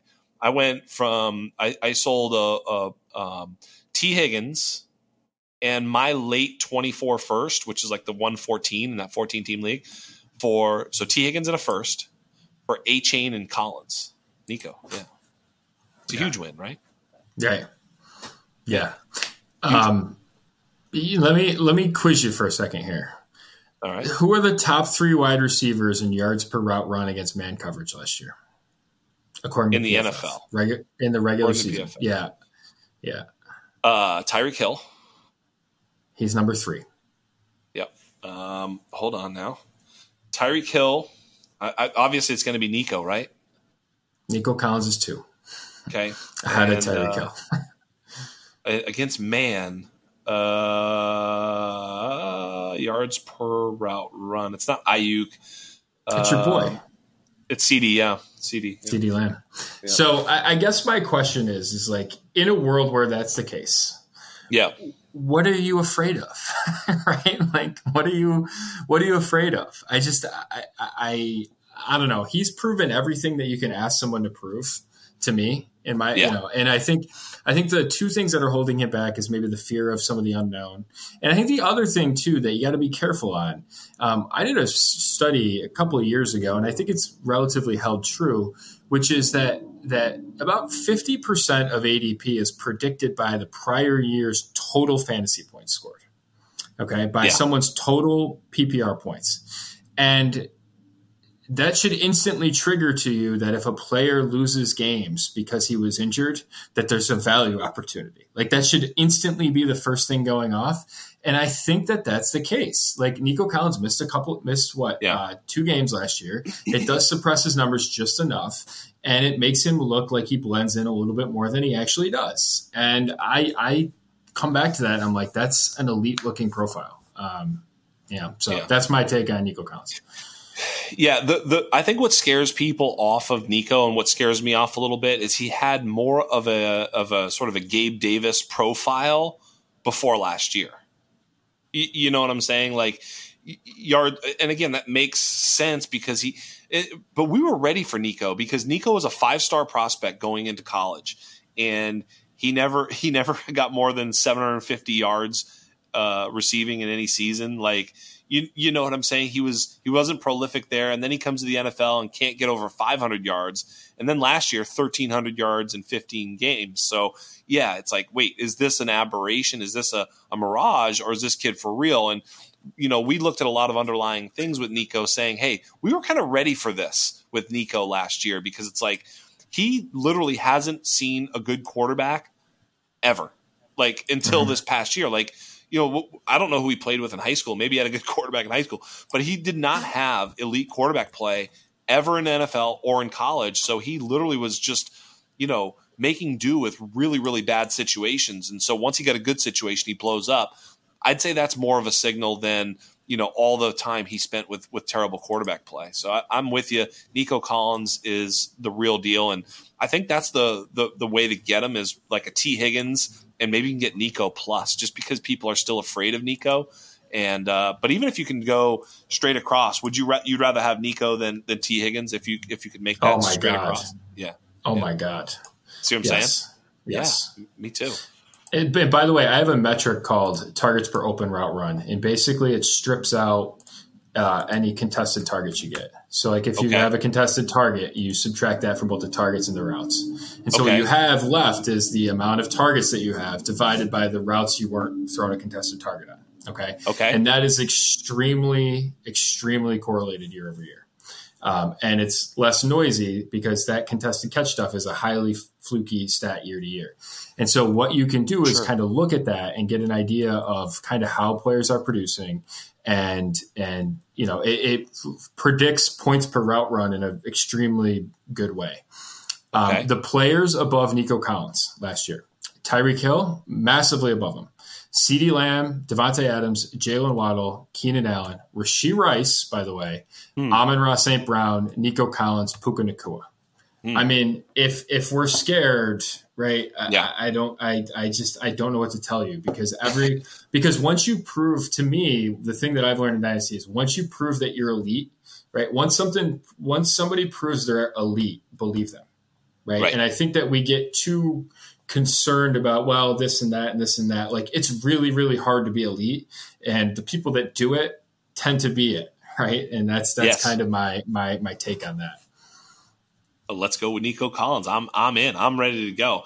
Uh, still only saw 109 targets. Are we worried? I mean, uh-huh. come on, let's go, baby. Well, no. And here's the other thing. Here's the other thing. If you actually look at his stats last year, there was an astonishing number of games where he was like between 85 and 70 percent route participation, and that yeah. was actually it wasn't a him thing it was not a him thing. It was a Tank Dell thing. It was a Robert Woods thing. It was a, a Noah Brown thing, right? They had this like three or four guys that n- none of them were ever healthy at the same time, by the way.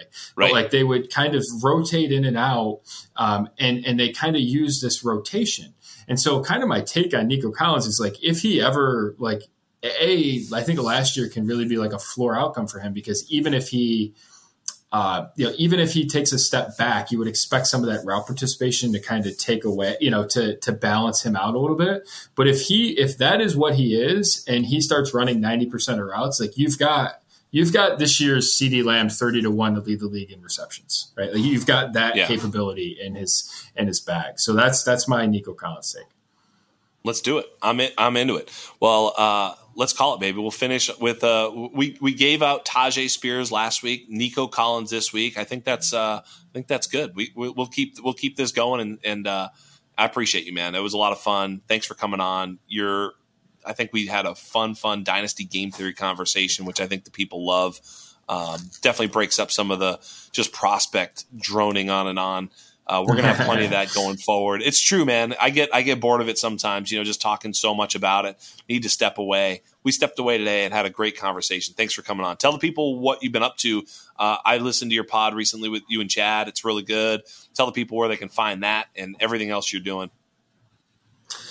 Yeah, you can find um, all my work over at analyticsofdynasty.com. Uh, the Dynasty Team Building Guide, which I mentioned, is over there. That's evergreen content for you. Um, give you your, you know, way too much Dynasty strategy in one book. Um, so you can find that over there. Um, I have daily podcasts as well that you can subscribe to over there.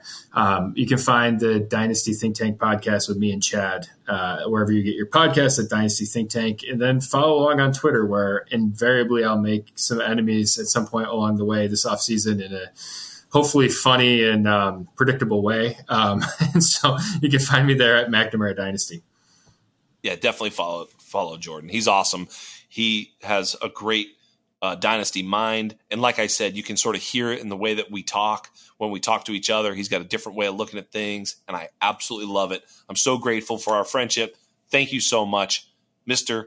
Jordan McNamara. And on behalf of everybody here at the Undroppables, on behalf of everybody here at the Undrafted, on behalf of the greatest podcast producer that has ever walked the land, Mr. Michael P. Duncan you have been joined by the great Jordan McNamara. I am Jax Falcone, and we are out.